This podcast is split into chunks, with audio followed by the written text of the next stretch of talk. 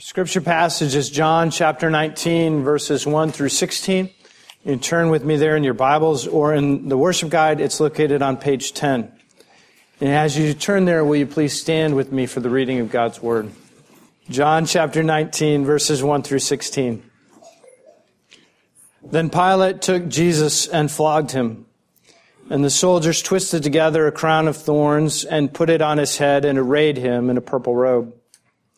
They came up to him saying, Hail, King of the Jews, and struck him with their hands.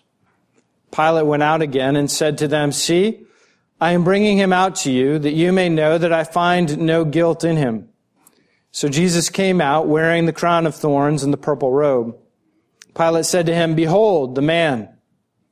When the chief priests and the officers saw him, they cried out, Crucify him! Crucify him! Pilate said to them, Take him yourselves and crucify him, for I find no guilt in him. The Jews answered him, We have a law, and according to that law he ought to die because he has made himself the Son of God. When Pilate heard this statement, he was even more afraid. He entered his headquarters again and said to Jesus, Where are you from? But Jesus gave him no answer. So Pilate said to him, You will not speak to me? Do you not know that I have authority to release you and authority to crucify you? Jesus answered him, You would have no authority over me at all unless it had been given you from above. Therefore, he who delivered me over to you has the greater sin. From then on, Pilate sought to release him, but the Jews cried out, If you release this man, you are not Caesar's friend. Everyone who makes himself a king opposes Caesar. So when Pilate heard these words, he brought Jesus out and sat down on the judgment seat at a place called the stone pavement, and in Aramaic, Gabbatha. Now it was the day of preparation of the Passover. It was about the sixth hour. He said to the Jews, Behold your king. They cried out, Away with him, away with him, crucify him. Pilate said to them, Shall I crucify your king? The chief priests answered, We have no king but Caesar. So he delivered him over to them to be crucified. The word of the Lord. Thanks be to God. Please be seated. A pastor had been called upon to communicate the gospel to a gathering of about 600 high school students. The pastor was a pretty good communicator. It was something that he did regularly.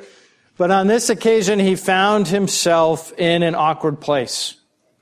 For some reason, he wasn't connecting with his audience and he couldn't find the words that he was looking for. And so the perspiration started to bead on his forehead and he became more and more uncomfortable. And speakers often call that place quicksand because it seems like the more you try to connect and communicate, the worse it gets and the, the deeper you find yourself. He stuck with it, however, and concluded his task. And afterwards, the principal overseeing the affair stood up and apologized to the audience for the incoherent presentation that they had just received. How, how would you feel if you're that speaker? Somebody just apologized, says, yeah, that was really horrible. I'm sorry that you had to sit through that when that was what you were to bear, you were entrusted to bring to bear on the people. Well, the speaker uh, really melted into a pool of shame, and he uh, lurked out.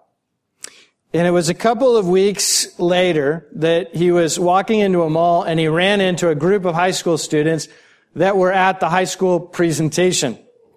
And this is the dialogue that occurred. Uh, one kid spoke up uh, for the group, and he said, uh, "Dude, you sucked smoke the other day," which the author is translating, uh, "You were truly ineffective."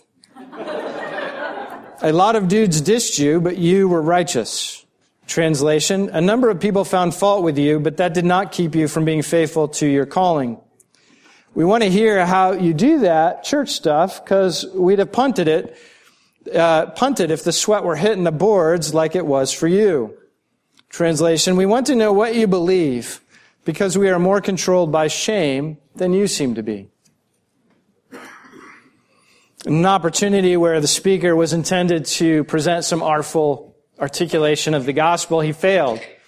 was humiliated and shamed in that failing, was even mocked by the principal of the school for having failed in that task, who surely I would be pretty angry with. But out of it all came something that was redemptive and beautiful, that he had communicated in a way that he never intended to. His awkwardness, but his faithfulness in his awkwardness communicated to the kids. They knew he was in a moment of shame, but he didn't bail or seek to escape in the moment of shame. He stuck with it. So the kids said, you know what?